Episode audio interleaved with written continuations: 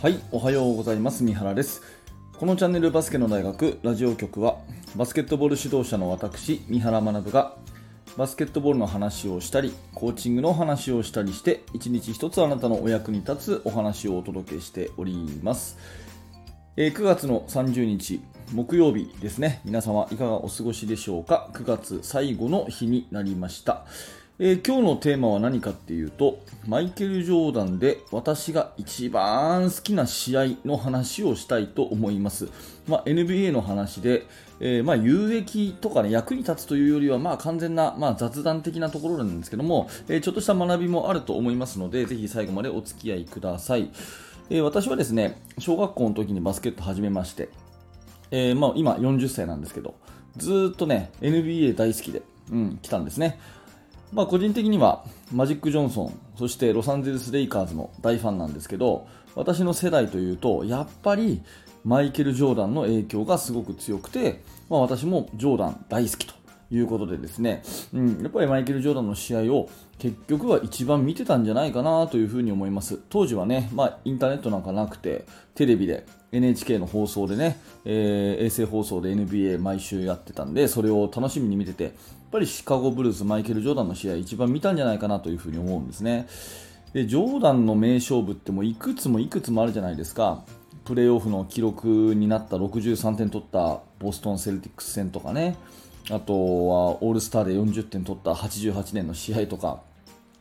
最後のシカゴブルーズでの試合のザ・ラストショットの試合とかね、もういろいろありすぎるんですが、私がね、あのー、エヌビーエー 大好き エヌビーエー マニアの私が一番好きなジョーダンの試合どれかいっこ選べって言われたら、それはもう間違いなくにせんさんねんしがつじゅうしちにちの、えー、ウィザーズ対シクサーズの試合というふうに選ぶと思います。まあ、これはね、あのジョーダンが現役最後の本当の最後の試合なんですね。まあ、ブルズで優勝して、えー、引退をして、でその後ワシントンウィザーズのですね、オーナーだったか、まあ、フロント経営陣として、ね、ワシントンウィザーズに入るんですけど、このウィザーズを、まあ、強くしてプライドを持たせるにはやっぱり見本を示すのが一番だなんていうところだと思うんですが、やっぱりもう一回バスケットやろうと、体が動くうちはやろうということで、ウィザーズで現役復帰をするんですね。確かさんじゅうきゅうさいでするんじゃないかな。ただ最初のいちシーズン目は膝の怪我とかがあって、結構欠場もあったりしてですね、やっぱりもうジョーダンはダメだよねみたいな、そういう世間の風潮もありながら、もういちねんやると、でこれ最後にするというふうに宣言して、最後のシーズン、このシーズンははちじゅうにしあいジョーダンは全試合出場したんですね。うん、もうまあ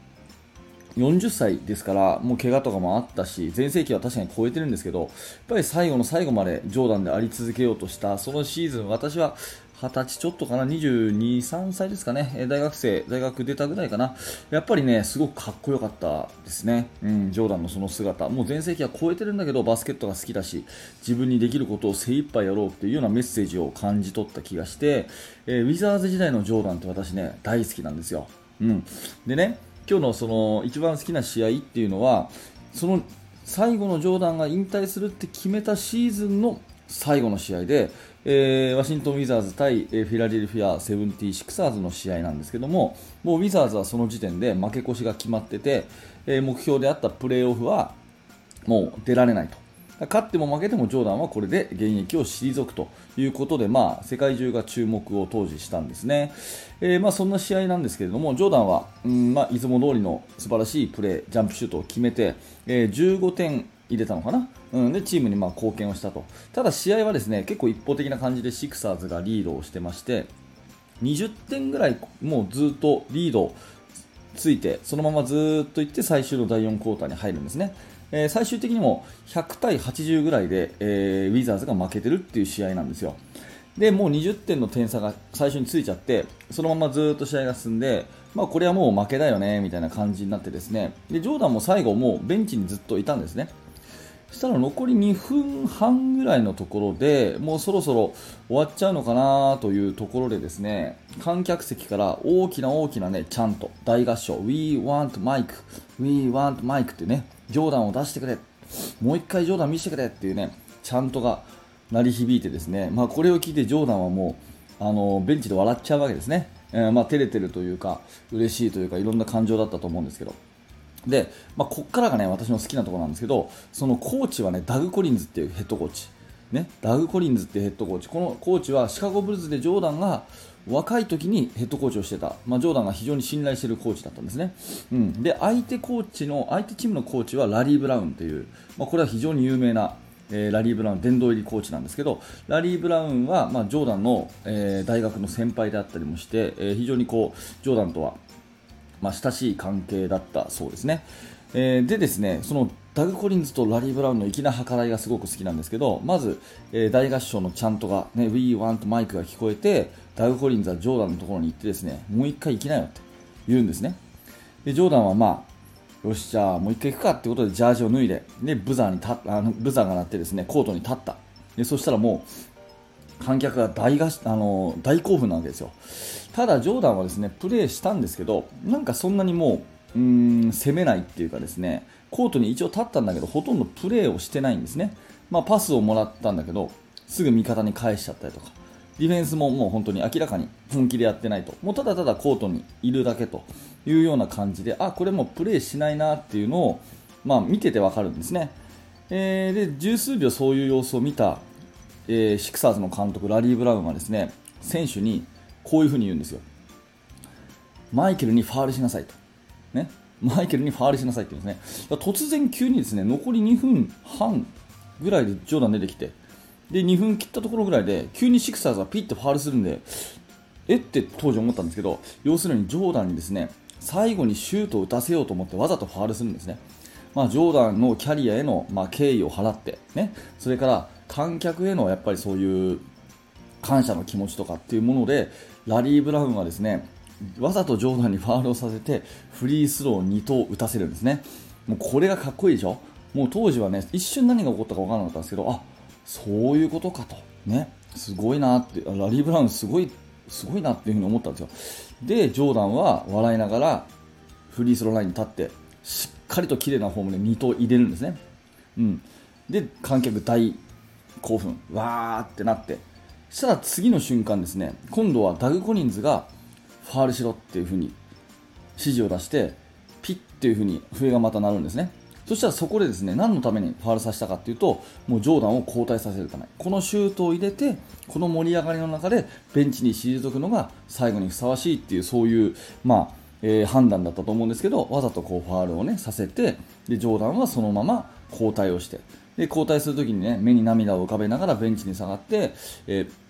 大観衆にこう手を振りながら、ね、かっこよくこうコートを立ち去るジョーダンが、本当にこれがね、えー、私はもうにじゅうに、さんさいだったと思うんですけど、すごい印象に残ってて、この数十秒最後のね、まあ、まずラリー・ブラウンの粋な計らいでちゃんとこうファールをさせてジョーダンに最後フリースローを打たせるというところと、うん、それからダグ・コリンズも最後の引き際をちゃんと作るためにファールでゲームを止めるというところで、ジョーダンはちゃんとねそのフリースローに投入れるというところのかっこよさ、まあ、この辺のなんかねうーんそのバスケットに対するリスペクトっていうか、なんかいろんなものが詰まってる数十秒な気がして、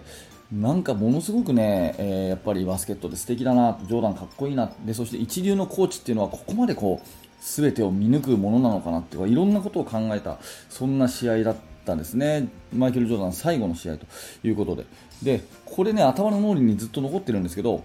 ふとね見たくなってね YouTube で探したらね、今いい時代ですね、これちゃんと試合あるんですねフルゲームがあの、まあ、公式チャンネルとかじゃないのかもしれないけどね、今のところ見れるんで、まあ、あの私このラジオ毎日ね、えー、と台本をブログにしてるんですけど、ブログの方にリンク貼っとくんで、もしよかったら見てください。残りにふんさんじゅうびょうぐらいで今言った下りがですね出てきて、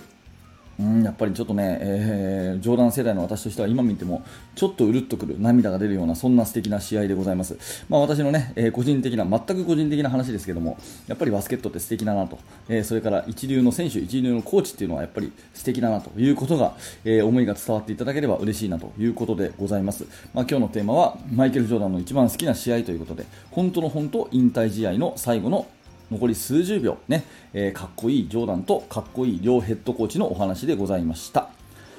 はい、ありがとうございました。このチャンネルはいつも毎朝バスケットボールの話をしております。面白かった、興味が持てたという方はぜひ YouTube のチャンネル登録並びにポッドキャストのフォローをよろしくお願いいたします。えー、そして現在ですね、バスケの指導者の方向けに無料のメルマガ講座というものをやっております。こちら指導者の方にはお役に立てる情報かと思いますし、最初のいち通目で、えー、YouTube では公開していない練習メニューの作り方というですね、えー、特典の動画も差し上げていますので、ぜひお受け取りください。概要欄にリンクが貼ってあります。はい、最後までありがとうございました。三原学でした。それではまた。